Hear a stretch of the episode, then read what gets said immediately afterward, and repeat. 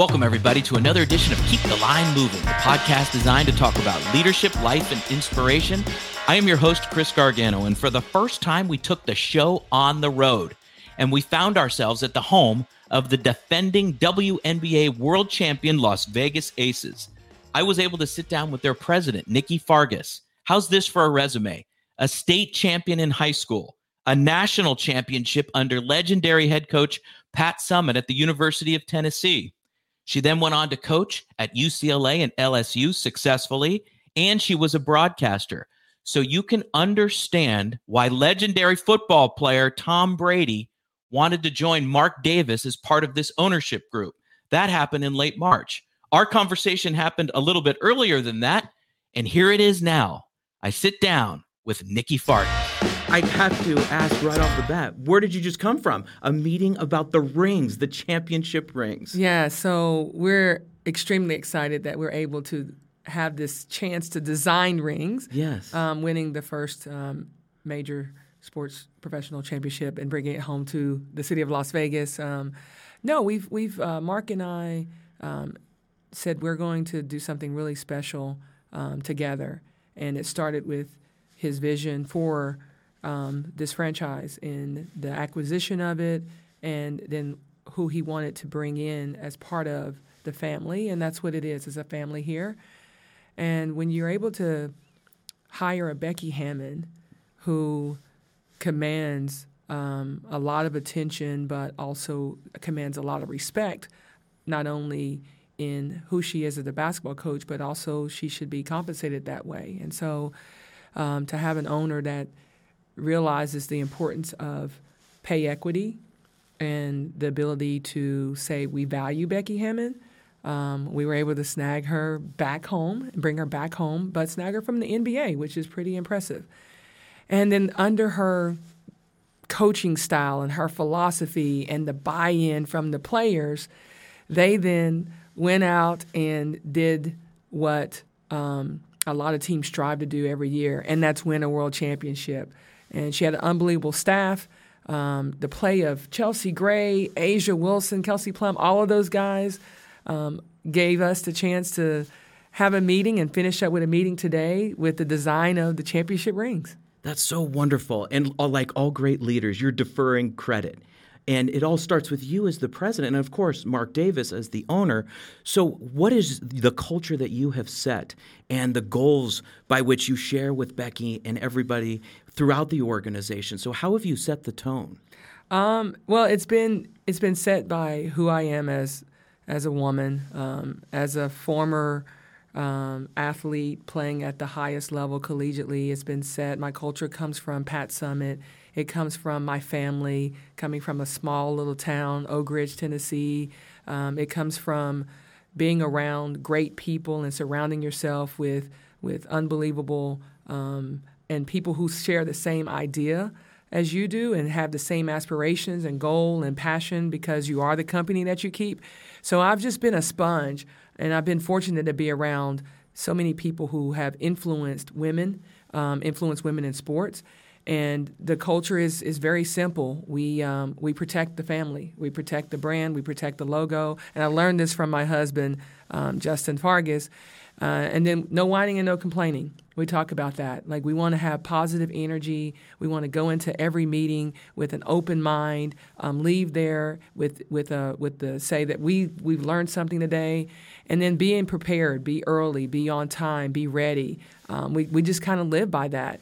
And also, you know, I think you can teach people how to work hard, mm-hmm. but I don't know if you can get people to compete.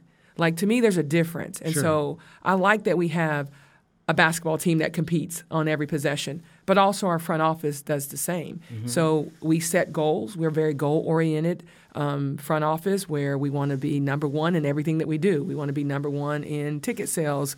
we want to be number one in you know the the uh, the attendance. We want to be the very best at what we can be, and by putting um, like-minded people in the same room, mm-hmm. I feel like you can accomplish that a lot faster than, than, than later, and we've been able to do that.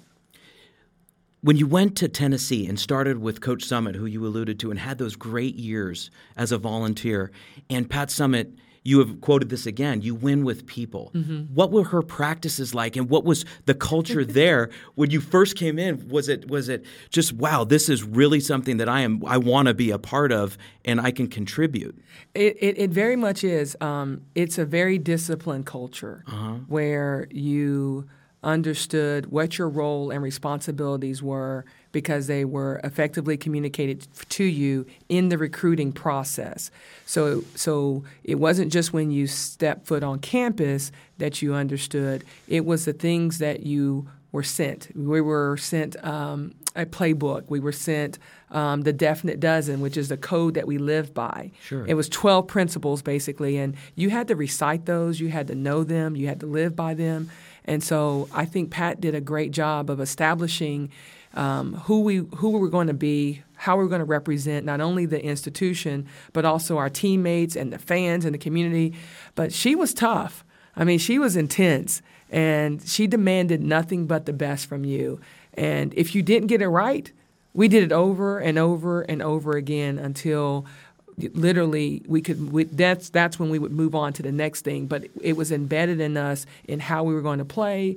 Um, she had an upfront no miss policy which is basically you sit on the front three rows of every classroom. Right. so even if you're in meetings um, i'm going to a conference you never know who's watching you. Don't go sit in the back. Go sit in the front of the conference. Be attentive. Be be there to learn. Be there to to to, to network. And we learned that at a very young age um, and if you miss a class you missed a game so the respect that we had for education was embedded in us, um, and and she did not take that lightly. One didn't um, outplay the other. Education was just as important as putting two points on the board. Wow. And so then you became a coach and UCLA and LSU. So did you find yourself saying, listen, I loved what Coach Summitt did, but I'm also my own individual Mm-hmm. and I'm going to implement some, you know, goals and rules and um, values that I have? If so, how did you come to your style when you coached? Well, I was fortunate to be coached by um, some unbelievable women. And starting with my mom. My mom coached me when I was in fifth and sixth grade. I came through the Boys and Girls Club. I had an unbelievable coach in high school, Jill Pruden. And then I got to Tennessee with Pat Summitt. I was able to work with Hall of Famer coach Debbie Ryan. I studied Billie Moore, who was the former head coach at UCLA, and Carolyn Peck, who had won the first black woman to win a national championship at Purdue. So I just had access to all of these great people. And then I get to UCLA, and then there's Sue Enquist, who had won like 10 titles in softball. You had Val in gymnastics, like all of the greats that have been just champions in their respectful um, sports. And so I just kind of was just like, hey, let's can we go to lunch? Can we talk? And I just was always gravitating to people that was the best. And so I just, over the years, I just took a little bit from everybody.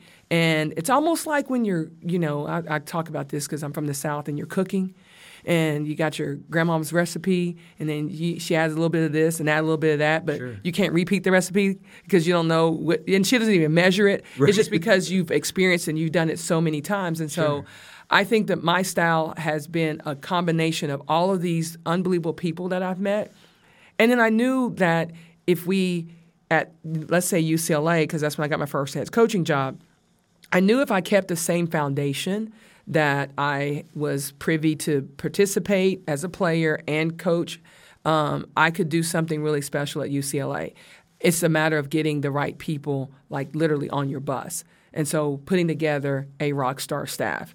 That's important. Making sure that everyone that touches your program or your company or your institution is aligned with what your goals are and what the end game is. Um, so, having constant communication with each department was equally important as talking with your team. So, if media relations didn't know what was going on with players, then players need to know what's going on with the academic side. And, and it's just a combination of everybody working in unison. And so my style really evolved through the years of being a coach, being a basketball player, being I was in commentating, I was doing Sure. commentary work, I was doing a little bit of everything, but that round basketball stayed consistent. And and so that was that's always been the trophy because that round basketball affords these young men and women and anyone in sports and education um, a, a, a, a opportunity to to have a a career and and then obviously some to some degree economic sustainability in their in, in their ability to to not only provide for themselves but also provide for their families. Wonderfully put. And you mentioned the broadcasting part of your yes. career. And something that you've extracted that I've done my research on is storytelling. Mm-hmm. And what you're talking about now is the ability to craft the story of the basketball department or whatever the case may be, or the entire organization right. to other entities within the greater organization. Mm-hmm. So your ability to tell stories is crucial. Am I accurate in that? Oh, you're very, you're spot on. I mean, that's that's what it's all about. And we I love seeing and hearing about people outside the uniform or outside the line, so to speak. And that's where the real magic happens. That's why, you know, you look at some of the greatest players. Look at A'ja Wilson, and when her uh, South Carolina acknowledged her accomplishments by putting a statue. She she told the story of her grandmother, right. and so it's important to know the history and not only where you come from, but also where you have aspirations of going. And we've been very fortunate here with the ACEs because, you know, Mark Davis recognizes the importance of the women who have paved the way for us to be here today. And so our alumni initiative, which is what the Raiders also are known for, but our alumni initiative was instrumental in us getting Becky Hammon. It, because we were able to bring her back to Las Vegas and say thank you for for a job well done, as well as anyone who played for the Utah Starzz and or San Antonio Stars.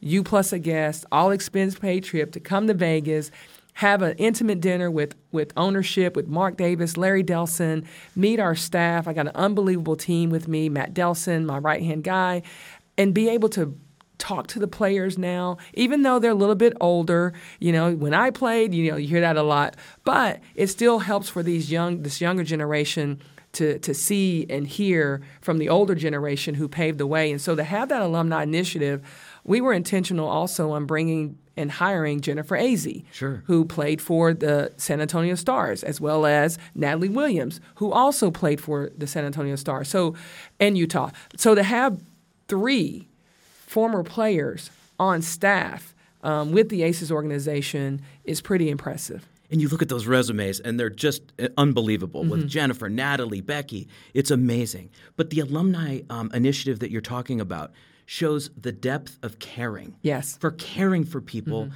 that gave all they had for the organization or organizations. Mm-hmm. So, how valuable is that to you? The concept of caring as a leader, and then Mark Davis, obviously, yeah. caring for the alumni and, and including yourself, obviously. Well, the alums, first off, when I would reach out to them, they thought it was a prank. They thought I literally was calling them and saying, it, when I said, Hi, this is Nikki Fargas, and we would like to invite you, plus, who is this? That would be their response. Yes. And so I was just like, no, no, this is for real. Or when we've sent some type of communication via email or text, and they would respond back, is this a prank? And we're like, no, this is really happening because no one was doing this. And we also wanted to celebrate the 25th anniversary of the league, um, which obviously Houston Comets in the 1990 well 1997, but Houston Comets and the LA Sparks they were just the two um, franchises that really put this league on the map. And again, we wanted to say thank you. We want to say, you know what, you have not been forgotten.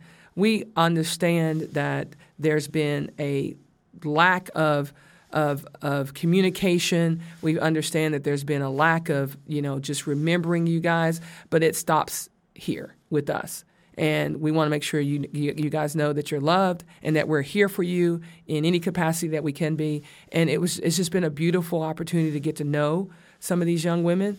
And then the first year, because it was our first year and we didn't have a, a huge staff, we were inviting alums every home contest. So we would have four or five alums plus their guests come in. And then this past season, we did an alumni weekend where we brought all of them back in at the same time. And so some of the alums, they hadn't seen each other since they played.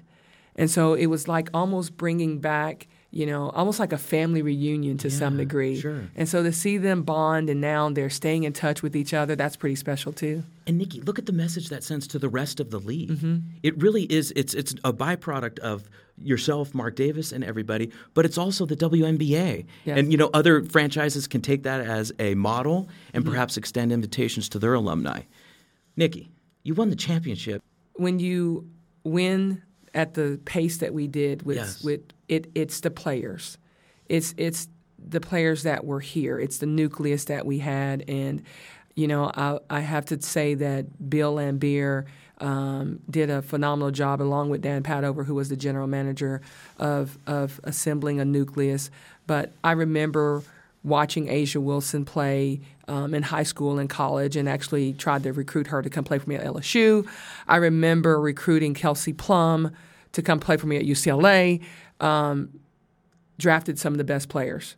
And when you can get them to buy in, and that's where I think the buy in was clear when Becky became our next head coach, is they felt as though we can do this, but we have to do it with great selflessness. They had to be selfless because each one of them, in their own right, can go and start on another team and be the one that gets all the shots or gets all the notoriety. No, they shared in that role and responsibility of winning a championship and the leadership that it takes to do that, not only from the staff, but within the team.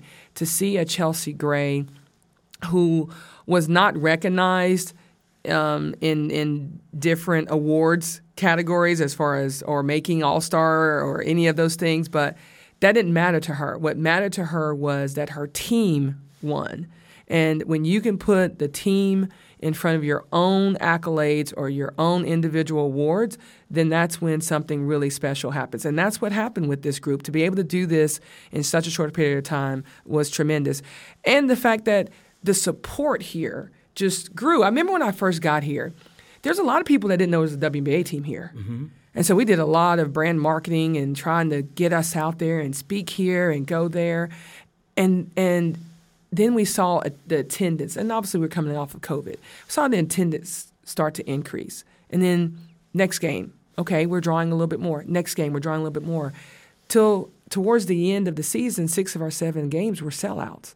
And so we were like, we got something really special here. Not only do we have a great basketball team, but we got a great community that's supporting this basketball team. And they are really, truly like the sixth man. If you haven't been to the game at Mick, Mick Ultra, you have to come and see these young ladies. And then the parade itself, 48 hours after winning it all, I don't know how many people, I don't know what the final count is. I'm just going to put out there like 40,000 people. I don't know if that's the right number. But it was droves of people out there celebrating us winning the championship.